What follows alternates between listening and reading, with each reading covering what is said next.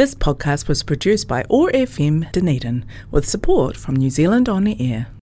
Recollections Radio. Monday morning tea time is now all about sharing memories with you, old and new, of life in Dunedin. Bringing you stories, interviews, and music from times past and inviting you to share your memories with us. Presented by Jill Bowie and Kay Mercer, the team behind Dunedin Public Library's Scattered Seeds Archive, thanks to generous funding by the New Zealand Libraries Partnership Project. Recollections Radio, Monday mornings at 11 on 105.4 FM and 1575 AM. Hello and welcome to Recollections Radio and happy Otago anniversary day to everyone. Yeah, happy anniversary day. Thank you. We've got a day off today. I know. Hurrah. The library is closed, but uh, the digital library is always open. so- Absolutely, absolutely. Well, after today, after the show, what are you going to do with the rest of your day? well, I was thinking it would be a perfect day to maybe visit Olveston. Oh, that's a nice idea. Yeah, yeah. Yeah, What, yeah. What, what's happening there? Well, because they have their sort of regular tours and uh, and then they have some specialty ones as well. Ah, when, when do they happen? So some of them will be like the first Tuesday of the month. So they have Okay. a behind the ropes tour. So you can Oh. go and I know, doesn't it sound great? Yeah. So you can go and um, discover items that you know you wouldn't normally see on a tour. Hmm. And then they have an art tour, which is the second Tuesday of the month. So you can learn about I heard that they had an astounding amount of art at Yes. Olveston. yeah, um, 240 artworks on Good display. heavens. I know. Yeah. So I mean, they were major collectors of were, art. yeah. So that's definitely worth going to visit. And, uh, and then there's an, an architectural tour, which is on the third Tuesday of the month. And uh, so you can learn about um, the architect. So it was the London architect, uh, Sir Ernest George, who designed the home. Ah, and uh, yeah, so you can go from concept plans right through to the to the finished Amazing. house. So yeah, definitely you know worthwhile visiting, and then Yeah. you just go onto their website. And they always have a garden tour, so that was the fourth Tuesday. of the Beautiful. month, So there's I something for everybody there. Well, there is, yeah. And if Yeah. you've got people coming to visit, I mean, you know, Yeah. take them there. you That's know. a really great thing. I've got to say, they have a, a really good gift shop too. Well, I'm looking forward to a visit there. I think we need to take our yeah. take our broadcast there, maybe. I know. I tend to get trapped in their bookshop, in their gift shop for a while. So um, yes. Uh, yeah. Now I've been reading some interesting facts about Dunedin, and I came across the. Uh, and actually, I knew this, but I've forgotten about it. Did you know that one of the world's largest pianos is displayed in Piano Workshop in Stuart Street? The world, one of the world's largest, largest pianos. It's actually really long, um, and it was built by a young man. And when he was a teenager, I think he was about 16 years old. Oh. When he built this, he was I think he was in Timaru or Oamaru when he built it. So it's just uh, off King Edward Court in Stuart Street, you know, the big red building, almost 19 feet long, and it's one of the largest pianos in the world. Adrian Mann began constructing the musical wonder, which he named after his great great grandfather. That must be why it's called Alexander. Oh, he was only 15 years old when he started making this piano. And he got the idea to build the instrument in 2004 after stumping his teacher with his question about how long brass strings would have to be to create the correct notes if they weren't wrapped in the usual copper wire. So if you stretched out oh. the wire instead of winding it, how long would it have to be to get to the right note? And when his teacher couldn't give him an answer, he decided to find out for himself by building a massive piano in his back garden. So he completed his mission in 2009 at the age of 20. The piano clocks in at an impressive 18 and three quarter feet, which is more than twice as large as a typical concert grand piano, which is big in itself, a concert grand piano. So, creating the enormous instrument was a group effort. Neighbours and friends provided spaces to build it, and others helped by donating money, timber, and tools. He made it just a beautiful job. It's a fabulous piano. It's not. It's not like oh, I made this out of you know plywood or anything. It's beautiful. So if you do get a chance to go to Alexander Pianos in Stuart Street, have a look at it. It's a, it- feat of engineering. sounds different from a normal piano. We have to go and see what the sound, how the length of the piano wire affects the sound. sound. Yeah, well, it certainly does. I mean, it's been played by some visiting Hmm. concert pianists have come and had a had a play on it. It's, he's done tours with it. I don't know how he takes it because it's huge. It's not exactly like carrying a guitar case, is it? No, it's not. So, and, and every time you move a piano, you have to retune it. So, and I imagine it's quite a specialist art so. to retune that piano. But we've had uh, Elton John's keyboardist came and played it when Ah, Elton John was course, in town, yeah. and Queen's keyboardist came and had a go. You know, so people are, are sort of queuing up to play on this thing because it's such an amazing instrument. So yes, I thought that was interesting that we had Yeah. in little old Dunedin we had one of the world's longest, Exactly. largest pianos, and all built by a fifteen-year-old. I'm going to visit it. Fabulous. Speaking of pianos, it's probably time for a song, and what better way to celebrate pianos than uh, to play Piano Man by Billy Joel? Ah, perfect track.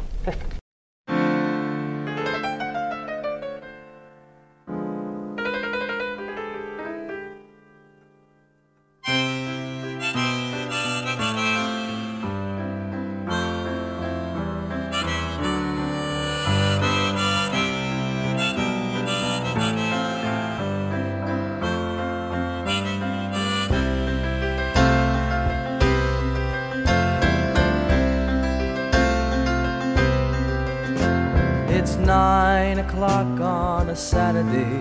A regular crowd shuffles in. There's an old man sitting next to me, making love to his tonic and gin.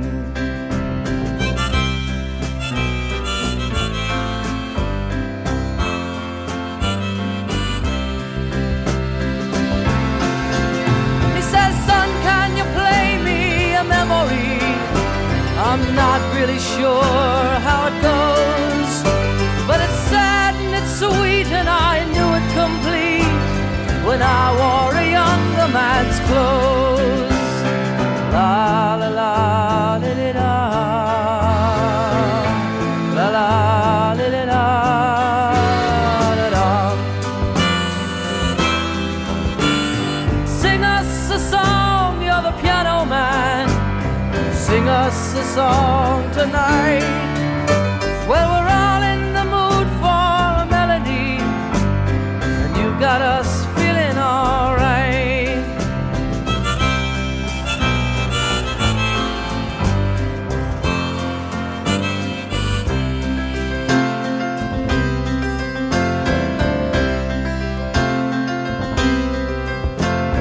John at the bar is a friend of mine. He gets me my drinks for free. And he's quick with a joke or to light up your smoke. But there's some place that he'd rather be. He says, Bill, I believe this is killing me. As a smile ran away from his face. Well, I'm sure that I could be a movie star if I could get out of this place. Oh, la la la di da. La la.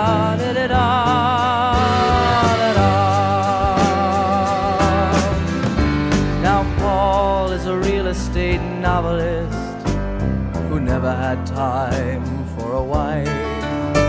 And he's talking with David, who's still in the Navy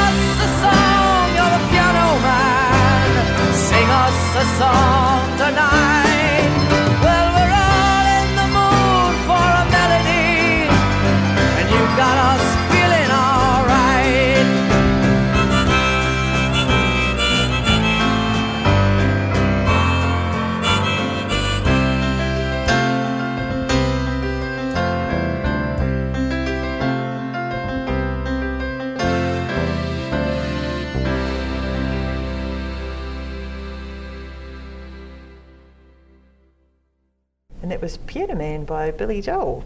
So, uh, what have you been up to this week, Kay? Oh, well, I've had a very busy week, a really interesting week actually, because I have been uploading the Southern Heritage Trust's digital content to our archive. Fantastic. And in particular, that's given me the opportunity to have a look through their video tours because local historian Gregor Campbell did a couple of video tours, one of the Southern Cemetery and one of the Dunedin Northern Cemetery, which has got some fascinating, really, he's a fa- fabulous storyteller, really is worth, well worth a look. So have a look at those videos.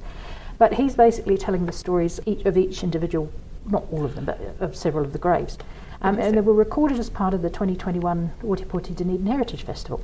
And did you know, for example, that in the southern cemetery there are princes? No buried? way. yes, two. Two princes Who are these princes? of Poland, Princes Lubecki of Poland. There's actually apparently a Russian princess in Anderson's Bay as well, but we'll go into that another time. Really? Um, but the princes in the southern cemetery are Prince Alois Konstantin Lubecki, who was a descendant of Prince Rurik. He was a Norseman or Viking whose family ruled what became the Kingdom of Russia from the 9th to the 17th century. And Prince Alois descended from a branch of that family which settled in Lithuania, and after the union with Poland, effectively became a Pole. So anyway, there's a lo- long story about him, but um, it's really fascinating how he ended up. I was going to say, how did he, Coming how did he end up in Dunedin? Yes. Of all places. So Alois was a general in the Polish National Army, and with the collapse of the uprising, he left his homeland for Dresden in Saxony. And then, after he got seriously ill, he moved to France, and then he moved to England, and there he met and married Laura Doofus. That's probably not pronounced like that. say, it probably Duffus, I don't know, in 1836, and he, uh, possibly inspired by his brother-in-law, the Reverend John Duffus, sailed with him to Australia, and he arrived in October 1838 and settled in Parramatta. And their first child, Jean Constantine, was born soon after arrival. But their fortunes did not prosper, and Alois was unable to find work. So they'd opened a school for young ladies in 1840 at Gough House in Parramatta, and the young, where the young ladies were taught the basics. And I don't know what the basics I was were. gonna say, what are the They were taught the basics of life. Being a lady. being ladies. and for an extra fee, they could be taught pianoforte, singing, drawing, French, or dancing. So all the useful stuff. yes. So the school flourished, and so did the Lubecki family. Alois Duffus Lubecki was born in 1841, so this is where he comes in. But at the end of that year, there was a depression, and the school was broke by March 1842. And Alois suffered a, this must be the father, Alois, suffered a nervous breakdown, and the family moved to Sydney. Um, they had two daughters in Sydney, and then shortly after that, they moved to Melbourne, where Alois worked as a confectioner while Laura taught. And Alois Jr., this is our Alois, joined the Victorian Civil Service as a trainee telegraph operator in 1862. And in June 1863, the family sailed for New Zealand and settled in a house on the corner of George and Union Streets in Dunedin. There you go. So Oh, that's and how they ended up here. I wonder if the house is still standing. Oh, it might be, George and yes. Union Street. Yeah, We'll have have a wee stroll Oh, down this have a look. afternoon. And you can find more about that on the um, Southern Heritage Trust's website. How the fascinating is that? Yeah. Yeah. Oh, they opened a, another school for young ladies in Dunedin. and they followed that profession until 1895. So uh, yeah, they were very good at training young ladies to be young ladies, basically. so that's that's how come the the girls of Dunedin have ended up how they are, Exactly. That's why we've got so many delightful ladies in town. and that's how come we've got two princes. well, that is fascinating, isn't Yeah, it? You know, it's the things that you learn in this job is, It is really pretty is. amazing. It really is. So that's the southern uh, southern, southern um, cemetery. There's all sorts of stories in there. But there's also a tour of the northern cemetery that Gregor's done, so you can have a look at that one as well. Yeah, I was going to say, my family belong in that in that cemetery. Ah. I've done a tour with my mother, had the map, and gone around and found members of um, my mother's yeah, mother's side of the family. Oh, so it's really yeah, cool it's, to that, fascinating isn't actually. It's amazing just to think, Yeah. you know, because we didn't know where we were going, and so you just oh, we got lost. But I think that's more our fault than the map's fault. And uh, but we eventually found our family. So I've got Yeah. lots of photographs of my mother sitting sitting in front of gravestones. Nice, lovely. Yeah. and it's not really. I mean, it sounds weird, but it's actually really nice to go and wander It's- around the, the yeah, it's cemeteries. fascinating, Yeah, They're, they're great places. and just all the different headstones and yeah, yeah. some really cool stories. And, there. you and know- they've got a geocache at the Northern Cemetery. Oh, do they? They have, yeah. I've done it myself with my Wow, kids. amazing. They were bored stiff, but I really enjoyed it. that's the most. That's the that's the important Yeah. part, isn't it? Who doesn't know? love a treasure hunt? Exactly. And they've got some really interesting sort of creations in the in the Northern Cemetery as well, haven't Mm. they? well, they've got um, there's tomb, which Yeah. I didn't realise until the last time I went up there was a replica of First Church Wow. and designed by R. A. Lawson. So a much smaller, rep- like a model. quite a small Yeah, version, yeah, but it's kind of sweet to think that you Huge. know, you'd be entombed in there, you know, Yeah. yeah, in a little a little baby First Church. Very Quite cool. beautiful, yeah. Very cool. And um, Thomas Bracken's there as well.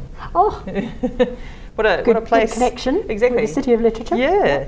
The first person to use the phrase God's own country when talking about New Zealand. so pretty Ah, amazing. inventor of God's Own. yes. And writer of God Defend New Zealand as well. And you can visit his plaque on the Writer's Walk in the Octagon as well. Fantastic. Yes, fascinating stuff. I think it's probably time we introduced our guest today, don't It you? probably Yep. is. Well, we have visited last, ooh, was it last week? whatever. Before. We popped up to the Taieri Historical Society, uh, their park up at Outram on the Oh. hill overlooking the Taieri River. Beautiful day we had there. And we had a lovely chat with Neil Gamble, who's president of the Historical Society.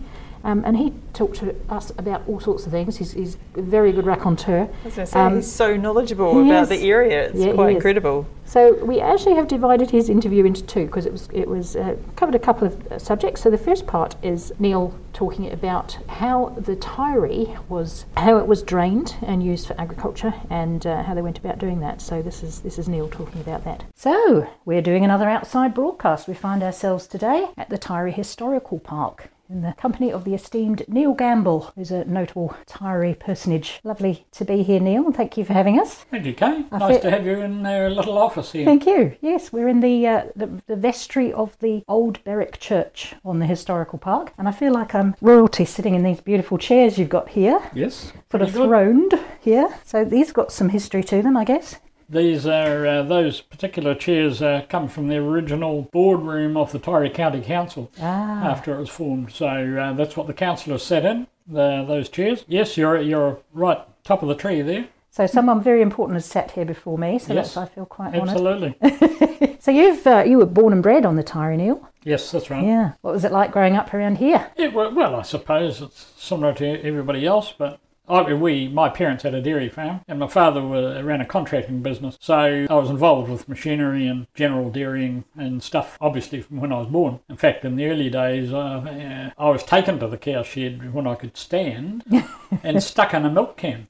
In a And. I could only just see over the edge because I was a bit of a tearaway, I guess, and it was the only way they could keep me in one spot. So I started, uh, they did leave me in the house originally in a cot, but I used to take it to pieces, and I'm still taking cows. You haven't changed, have you? Haven't changed, yeah. So they came back from milking and found the cot in several pieces and me doing something else. So that was hence I was taken to the cow shed and stood in a milk can where I couldn't get out. So yeah, a bit of a connection with uh, dairying, and and uh, and indeed later on I took over the farm, bought another couple of farms, and as you do, and then got totally tired of the whole dairying thing and got right out of that and ran a tractor painting business. But then went back into later on dairy genetics. Travelled all over the South Island for one of the top AI companies in New Zealand, and that was really really good. Going all over New Zealand. Or, well, mostly the South Island, catching up with farmers and dairy farmers, wonderful people. Yeah, but as a child, I tended to follow my father wherever he went. In school holiday time, uh, if he was baling hay somewhere, I ine- inevitably tagged along behind on a push bike or something and uh,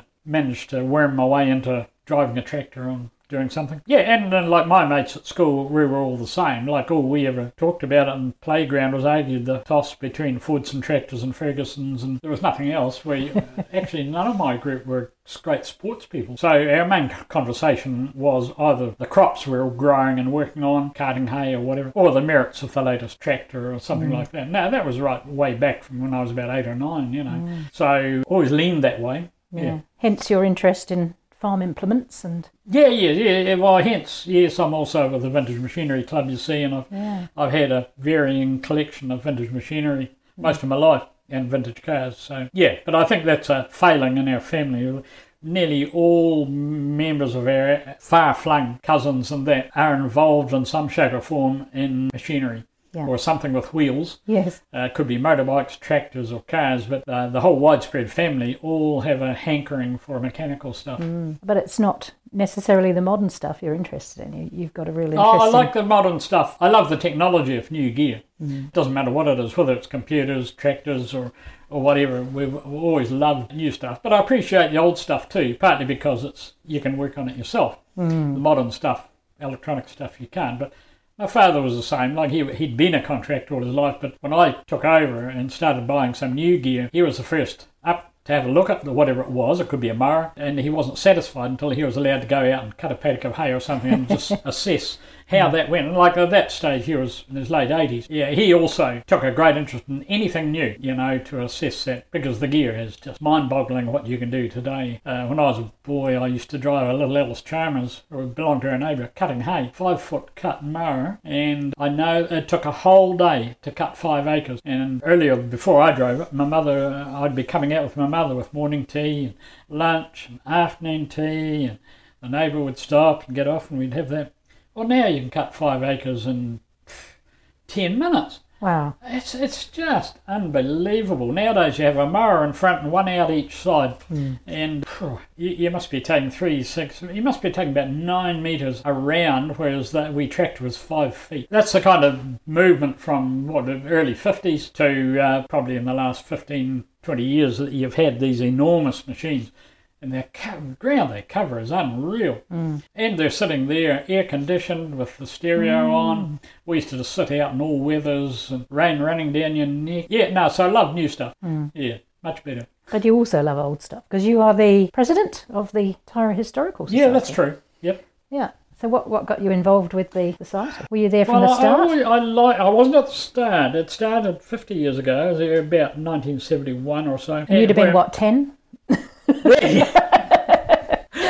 yeah, apparently a lot of memorabilia, if you like, was being sold to roving second-hand dealers, and maybe or, or there those kind of people. And some people felt that there was too much of our early history going, Yes. as in, it could be household items or whatever. So the the historical society kind of got formed, and the committee there was over hundred members, and the committee was it's always set at about ten. Uh, that's set at that, very active, and they went out and gathered a lot of stuff and uh, kept it at their own place until they could find a home. And eventually they found this place. This was a reserve, designated as a reserve in the late 1800s. So they got the ability to access that at a peppercorn rental. And the first building was the courthouse, and uh, which came the Outram Courthouse. So it came up here. It was the first building up, and put down. There was a big official opening. Everybody standing around the courthouse. And since then, there's been a few trees and this and that. Then the jail came up. They found that it was being used as a garden shed somewhere, and they found it, got it And that was the Outram jail. Yeah, Outram Jail. Mm-hmm. Yep, yep. Because the courthouse is still set up as a courthouse. It's, it's all set up the way where the judge sat, where the accused stood, where the public could come and watch, where you're held until your case come up, and a counter where you, if you weren't too naughty, you paid your fine and went home. If you're a little bit more naughty, you got thrown in the jail. so, uh, and if you're really bad, they took you to Dunedin jail after a day or two. So uh, the school would nearly be next year. It sat like that for probably 20 odd years, and then suddenly it all happened at once when the Outram School infant room somehow no longer met the requirements of modern Ministry education. of Education. And they yeah. wanted to, well, they just wanted to leave it behind. And we made arrangements and we got that. It was a major job to move it up here. We did that, and almost at the same time, about a year later, the Berwick Church at Berwick, the Presbyterian Church, became surplus to requirements and, and it was deconsecrated or whatever, and they were trying to sell it. We prefer not to pay for anything, of course. Mm. And the Berwick Church remains the only building we've paid for because uh, ah. most of the others have been donated as a historic edifice mm. that we can Mm. take. The Presbyterians uh, were keen to get something, mm. so we bought it off them, and then we were preparing. Our builder was preparing it for shift when the engine shed from the Mosgiel Outram railway line, and this is the shed where you went past the railway station, and the engine went into the shed for night at mm. night time. Then owned by DCC.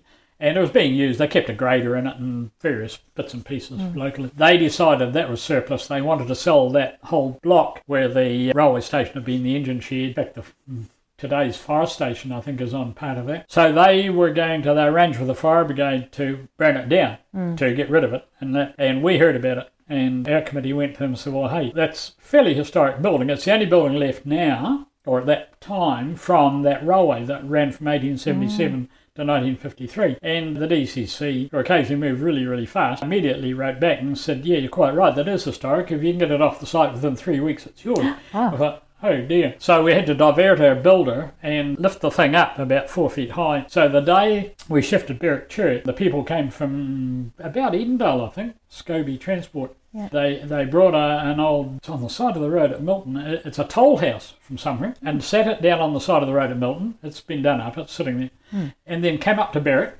popped underneath the Berwick Church, picked it up, took off, came up here to the park, dropped it off, drove back down to Outram and picked up the engine shed and brought it up. They did a good sat job. It down. Whole lot in one day. Wow. So that obviously blew our budget and hmm. everything else Yeah. uh, quite rapidly. Although it's, it's not very expensive to shift them. The expense comes in maintaining a wooden building later. And in the meantime, we'd been donated a house in the early days so that perhaps a sharp farmer who'd retired was allowed to live in the house rent free, provided he mowed the lawns and opened Mm. the museum, stuff like that. That worked very well for So was that house not he, up here either? no. Oh, so that, house was actually a DCC electricity department house, Ah. and possibly the foreman or someone like that. And the shed just beside it was actually the official depot for the Mosgiel electricity Mm. uh, people. So that's where they kept. They had a truck in there and bolts and Right. bits and pieces. So, uh, So that's been converted to a residential property. yeah. Well, of course, it always what the house itself was residential in as much as it was always a power board. Right. employee lived right. in it. So That got- effectively, you then had a caretaker living on. Effectively, a caretaker uh, looking Mm. after it. Yep. So we've moved away from that now, and now we tenant the house. Somebody pays a Mm. market rent, and that money goes towards our outgoings and whatnot. The upkeep of the other buildings. Yeah, Mm. And But it of is a huge job on the wooden buildings. yeah. yeah. Then of course you've got the Outram Town Board building as well. Yep, the that was the last one to come up. It was the Outram Town Board office. It's Mm. Which only is a little building. tiny, tiny Uh, building. very Yeah. tiny, yes. Yeah. Uh, we had a, a complete town board, town clerk, everything. All in Um, that one small. And they must have been fairly intimate in Yeah. that uh, building because it's not very big. And then to make it worse, at one stage they put a, a wall through halfway, and the first dentist operated one half and the town board in the other. So Yeah. at that stage, the count town board would be nearly sitting on top of each other. Goodness. But that would be before the dentist building was built down at the school. I think the dentist was mainly for the school, Hmm. but why it was in the town board office, I don't know. But uh, we did find one or two needles and things on the Oh, floor when we were moving it around. But the um, tooth. yeah, so we've converted that. It's a bit like a pioneer cottage in a way. where Hmm. yeah. It meant we could put all our things like, you know, householdy things like dishes and a Hmm. table and a bit of an oven or a fireplace and that Yeah. kind of stuff. Yeah. Put it all in one place. to see what, what life would have been like Yes, way that's back. right. Yeah. So when did you get involved in the society? When did you join? Oh, it'd be the early 90s. Cousin and I went along to the annual meeting. I've always had a bit of inter- interest in things that have gone on before and, and how things work, families and where they were and that kind of stuff. And somebody quite interesting was speaking at the annual meeting, and I along the line, of course, somehow immediately ended up on the committee, along with my cousin who's still on, and, and went from there. So, um, yeah, a bit of interest in, in local history and knowing it, because remember, my, my grandfather came here from Northern Ireland uh, about 1870. Uh, we've been on the Taieri ever since. We know a lot about flooding because our family farmed at Riverside, and in those days, they were getting flooded two or three times a year. So my father, there was a nine in the family, and, and they were well used to all that stuff. And then my father and mother got a farm at Momona. Usual problem with flooding again. and then I took that over and got one or two more and also got flooded. So we've had a fair connection. In fact, we can actually look back about 300 years and we've always been involved with the dairy industry. My own nephew owns what used to be about 11 farms back when I was a boy, uh, but like everything else, they've a lot have he runs them as three unit. They've all got to be amalgamated, and that, like me, and I did that too. I was had three farms in the end running as one. It was only a small farm even then by today's standards. But we've always been connected to the land, and for some reason, always getting flooded. We've Yeah. always had lowland. There's been quite a history of floods on the Taieri. It, it, it started out as a as marshland. So what yeah, it, it, did. Um, must have taken quite a bit of work to get it ready to grow. a tremendous uh, amount of work because it was. You're right. It was because you got to remember. I think it was 1844. Dr. Edward Shortland, I think, was must have been sent out to do a bit of a reconnoitre of the area before the settlers came, and he left Dunedin. I'm not sure how he got to Taieri Mouth. Possibly walked, I suppose. And there met some Maoris, and uh, they got a canoe and came up the Taieri River, up past Henley, up past Ellington, diverted into the Owhiro, and came up as far as they could. And the Owhiro, they wouldn't have got as far as East Taieri, I don't think. At that point, he had to get out and walk. And he could see in all that journey, virtually all the Taieri was waist deep in stagnant water and stuff between floods. And uh, he walked then back to Dunedin. But his report was that the land was no good for anything, or it never would be. So it makes uh, you wonder why it was settled. Yeah. Yeah, you, you would. But of course, I suppose the Scottish settlers are made of sterner stuff. Yes. And when they, They came, like a challenge. yeah, they like a challenge. So they came and, of course, settled around the outsides. There Mm. was down the coastal hills through Otokia and that. Lots of people. At one stage, over 70 children walked down the road to Otokia School every day.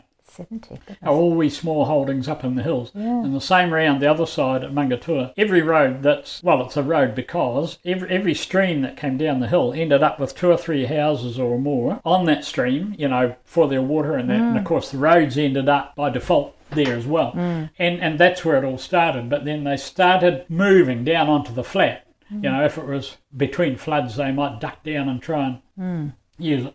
And would that have been because the land they had they saw the potential in the land because of the flooding? It made it the soil It good. would have been, um, if you could have drained it, it would have been more fertile and stuff Yeah. because the higher land on both sides is almost marginal country. Mm. The only good thing about it is it's high and dry, but not as good as if if you could have drained that swamp because every flood, which would be many times a year, it just simply eddied across the Taieri Plain, West Mm. Taieri Plain, because there wasn't any flood banks then, of course. Mm. So it just left the river channel and just eddied all around the place and just filled it up mm. like a swamp. So they tried draining it in various ways. It ended up with about three or four drainage boards, none working with each other. Yeah. And they all tended to be draining from the Maungatua to the river, trying to drain it that way, so that you, you'd have one near out from another one a bit further down, another further down, and they were generally at loggerheads with each other. There was Right. no, you know, uh, working with each other. So how did they go about what? How did they try to drain the land? Mostly they would dig a drain across to the river so that theoretically the water would flow down and into the river. Of course, when the river flooded, uh, the, the opposite occurred as well. Yes, it came goes back in. again. Yeah. Uh, so sometimes they might have a pump or something at the river to try and pump it. You're fairly early days, so there wouldn't have been engines or anything. So that was, and it was fairly antagonistic because they built banks as well between each division. Right. And on more than one occasion, if there was a river flood, somebody with the best bank could remain moderately dry inside while Yes. everybody else was up to their neck. Right. And that wasn't a happy occasion for, No. for some of them. And on one occasion, there was a loud bang in the night and uh, some of the bank disappeared. So one of the opposing team had blown the bank up. Oh, So in the morning, everybody was flooded. oh, Um, and there is a court case, if you look it up, the Momona litigation went on for some time in the court. And then the next move would have been the realisation that in big rainfall events, particularly easterlies, it drives into the Maungatuas. It came down these streams flat out Yeah. and filled the plain up again. yes. And, and that was some really forward thinking because out of that they developed the contour channel. And it starts from near the cemetery at, at West Taieri and goes right down until it meets the Waipori River in the south. And it follows the contour of the land, which is why it's called the contour channel. So it drops so much every mile. It's done very, very accurately for the time. This was done in about 1910, 1912, all by horses and scoops. No machinery. Tough country up there, isn't it? Oh yes, Yeah. and uh, like I say, it weaves all over the place Yeah. because it's following that contour. Somehow they just got that dead right. Mm. So the water that landed here near the cemetery just trickled its way down, Mm. and that was brilliant because all those streams then went into the contour. That's a lot of water too when it rains, Mm. and it diverted it down straight into the Waipori River, which went into Lake Waipori, thereby saving filling up the the West Taieri area.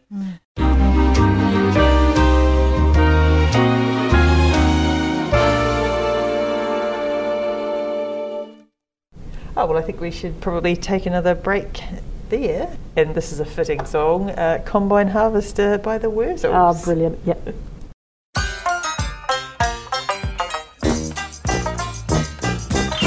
I drove my tractor through your haystack last night. I threw me pitchfork at your dog to keep quiet. Now something's telling me that you're avoiding me.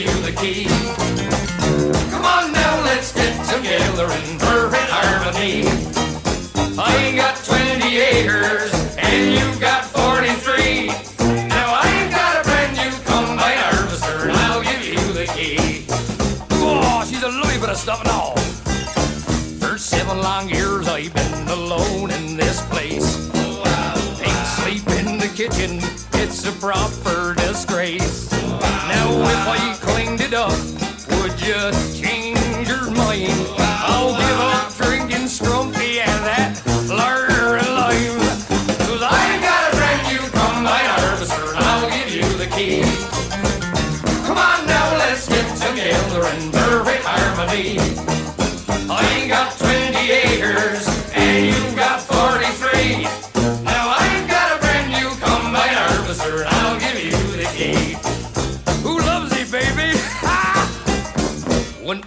Grand couple at that last Wurzel dance. Oh, I wore brand new gaiters and me corduroy pants.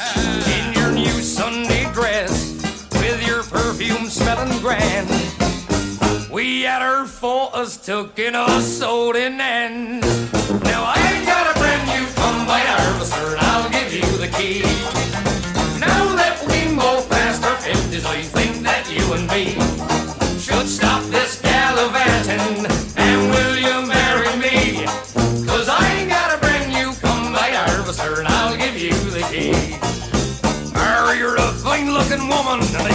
to get my hands on your land. And it was Combine Harvester by the Wurzels.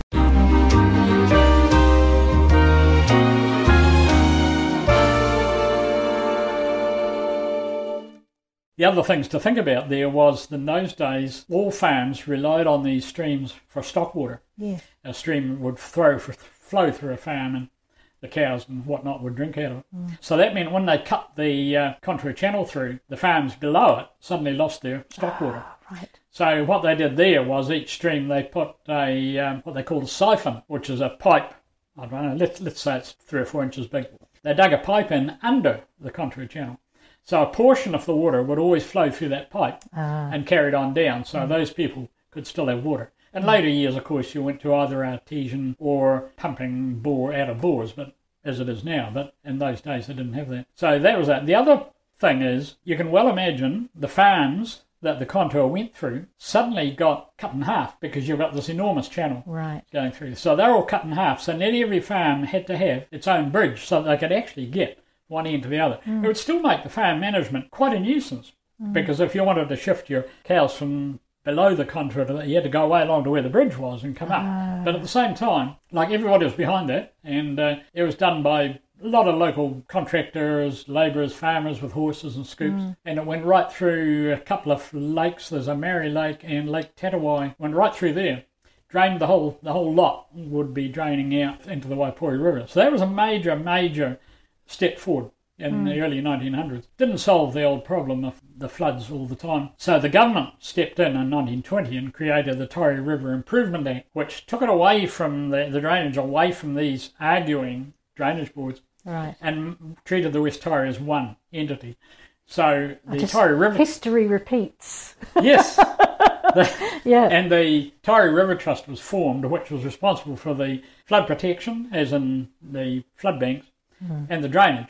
And that that was a fully set up local body. Today was it's been amalgamated in with the regional council and that. yeah. Um, but that was set up, and that started work so that through the 20s, a riverbank was built from Outram virtually to Berwick. That also is quite a lot of work. From Outram to about Granton Road, it was done with a little railway line running along the top of the formed bank and scooping the material out of the bank near the current Outram Bridge, just below the historic park.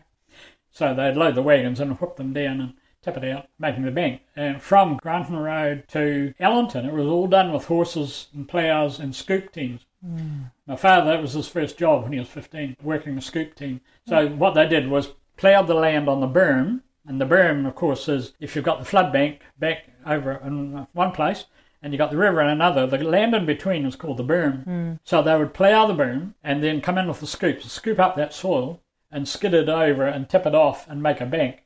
Right. So you're doing two things. You're lowering the, the land and the berm to allow more floodwater to go through, and you're, you're picking up something to make a bank. Now, obviously, that's not a brilliant bank because uh, it's bits of cock's foot and uh, Yeah. whatever is in there. But hey, it's a bank, and it's still holding today. so that's the same bank Same- goes more along or the less the Taieri same now. bank. It's been tingled around with Ah, and levelled and, and that, but basically, it's the same jolly bank. right. So that went to Allanton. They brought a huge steam shovel, possibly the biggest to come to New Zealand. It was supposed to be going to South Africa or somewhere. Brought it here. It was a huge thing. Four sets of tracks and steam, obviously.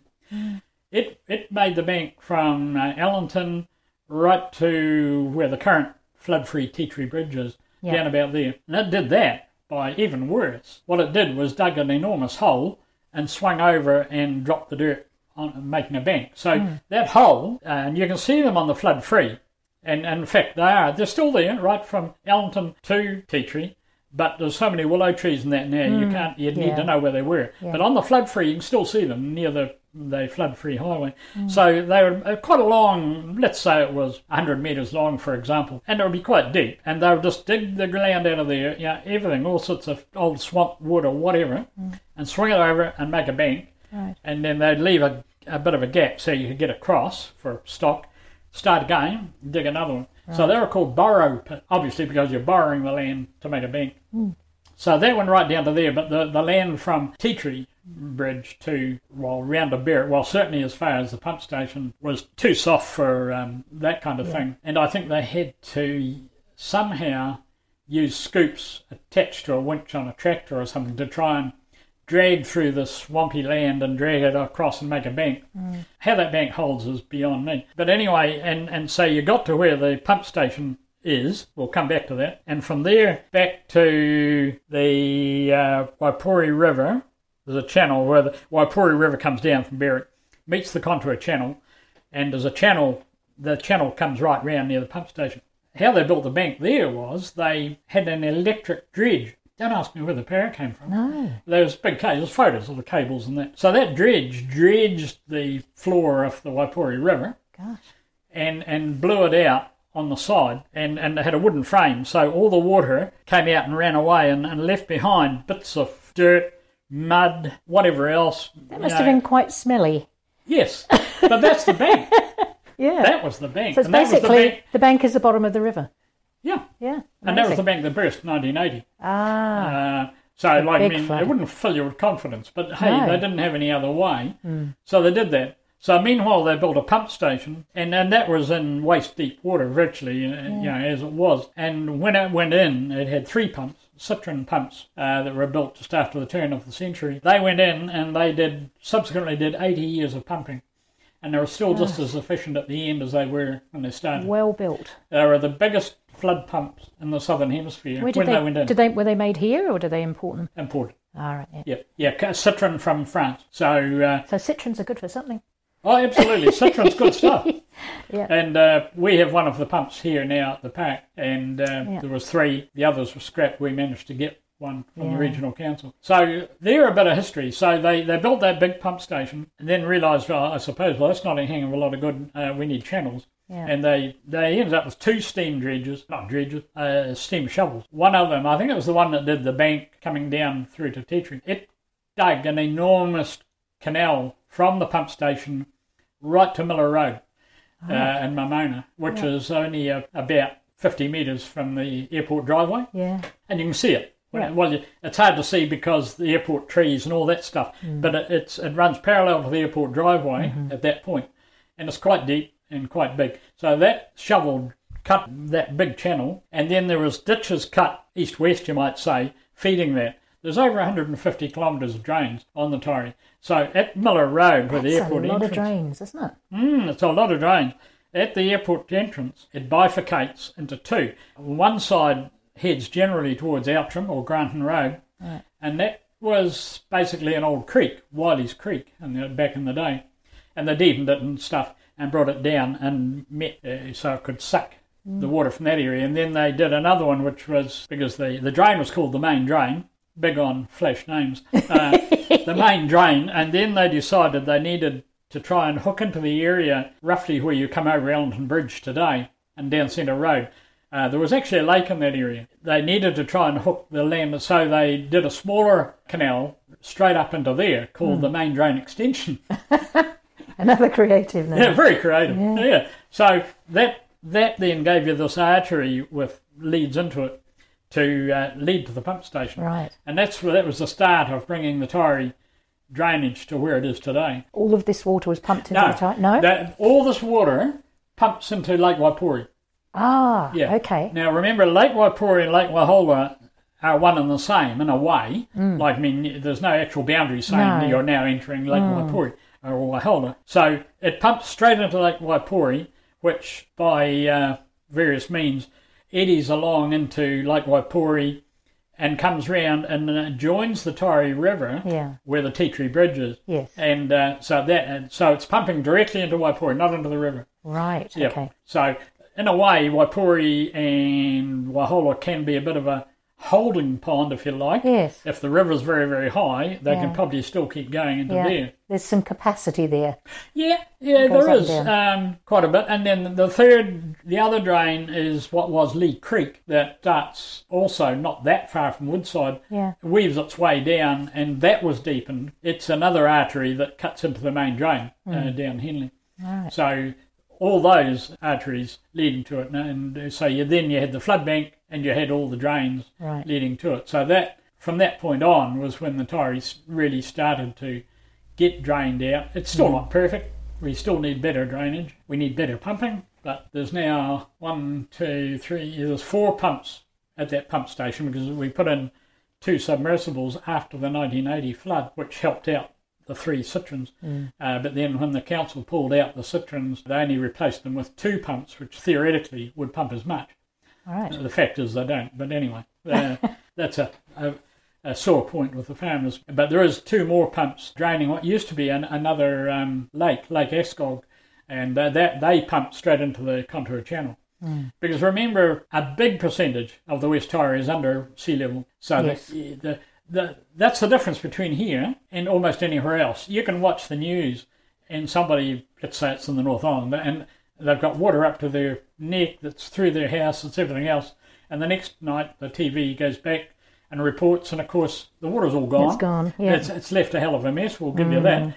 And but it's all gone now on the West Taieri because of the um, prevalence of so much lowland under under sea level. There is no outfall. That's why it was a swamp in the first place. And and It when it floods here, it stays for weeks. it just stays, yeah, because whatever comes in here can't go out Yeah. without- unless it's pumped. Yes. So that's the difference. So, like, I mean, in 1980 must have taken two or three months Right. to oh pump it down. So that Uh, would have destroyed the grass. Oh yeah, yeah, yeah. yeah. Uh, Hmm. yeah, but you you got used to regrassing. I think I regrassed my farm about fifteen times. Wow. I got twenty seven floods in twenty six years. Gosh. And you still didn't give up. No, no. Well, you know, you just kind of go with the flow. That was now that wasn't um, the only river flood I had was 1980, Hmm. and and of course we were it was through the house and over the fences and things like that. Okay, it was a flood. The other floods were the fact that my farm was one of the ones below sea level, Yes. so that when it rained, the higher farms it ran off onto the low ones, Hmm. and, and that was all over the West Taieri area. So those floods, the water might have been three feet deep, but it wasn't a river flood. It No. had come from the higher land, and and that just showed that you cannot without pumps.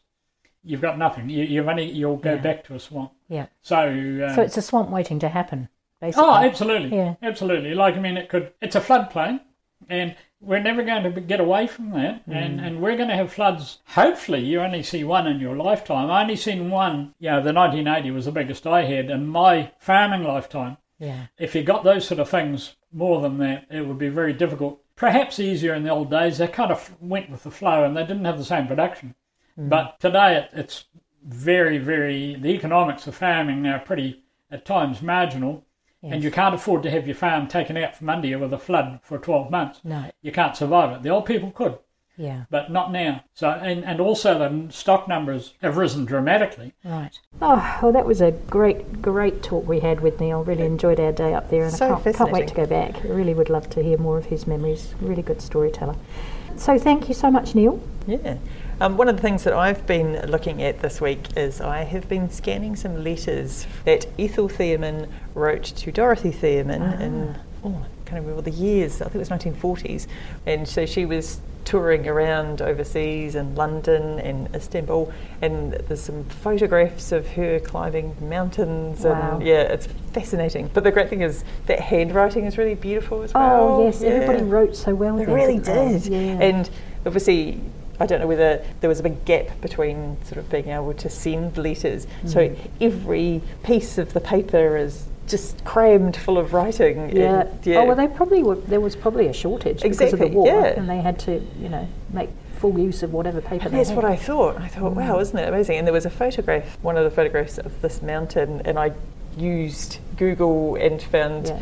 virtually the exact same photograph today as was in that. oh, yeah, so it Ah, was this sort of stone bridge, and yeah, so it'd be great to be able to share those. Yeah. yeah. It's really interesting that people were still able to travel. You don't think of people having holidays and, you know, you know, you just think of the war being everyone hunkering down and exactly. But, but actually, life did go on, and, Yeah. and people were travelling and Yeah, enjoying. um, yeah. tours of the world, One of the letters was from October 1935. Oh, right before yeah, the war. Yeah, yeah. and yeah. so just to try and read that, and sometimes making out what the writing is saying. Yeah. is kind of difficult, but that's kind of the joy of it. Is It is, yeah. trying to work out what the sentence is by being able to read the first part and the last Yeah. part. Yeah, And do they kind of give an indication of what life would have been like at the time? A reflection, sort of social commentary about Not what was happening? so far, not that I've read so far, but More I'm just personal. kind of yeah, just sort of tripping around and what they've been doing, and because even one of the letters says I'm going to use this as kind of a diary. So, oh, fantastic. Amazing. Just so I can't wait to read them, actually. Really, really. And they're going on to uh, Scattered Seeds Archive. They will be, yes. Also, yes. Yeah. And don't forget, you can have a look at the Scattered Seeds Archive. Do have an explore.